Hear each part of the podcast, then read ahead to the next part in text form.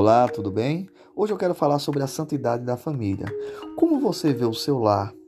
A sua casa representa a igreja de Deus aqui na terra? Queridos, quem tem o direito de entrar no círculo familiar? Como posso preservar a santidade na minha casa? Ter segredo para a esposa, enquanto o mesmo é revelado aos amigos, é certo ou errado? Há um círculo sagrado em torno de cada família, que deve ser preservado. Nenhuma outra pessoa tem o direito de entrar nesse círculo. Marido e esposa deve ser tudo um para o outro.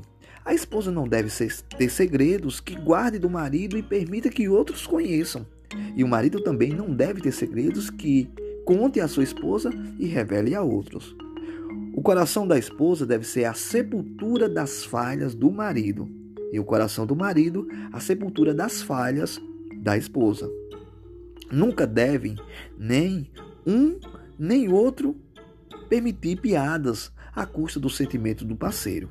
O marido e a mulher não devem jamais, quer por brincadeira ou por qualquer outro meio, queixar-se um do outro para as outras pessoas, pois a prática frequente dessa imprudência, que pode parecer uma brincadeira inocente, acabará em conflito entre ambos e talvez em afastamento. O círculo do lar deve ser considerado como um lugar sagrado, símbolo do céu, espelho no qual nós refletimos. Podemos ter amigos, relacionamentos, mas eles não devem interferir na vida do lar. Tem que haver um forte senso de propriedade que resulta no sentimento de tranquilidade, repouso e confiança. A sua casa é um pedacinho do céu aqui na terra? Reflita nisso. Que Deus o abençoe e tenha um feliz sábado.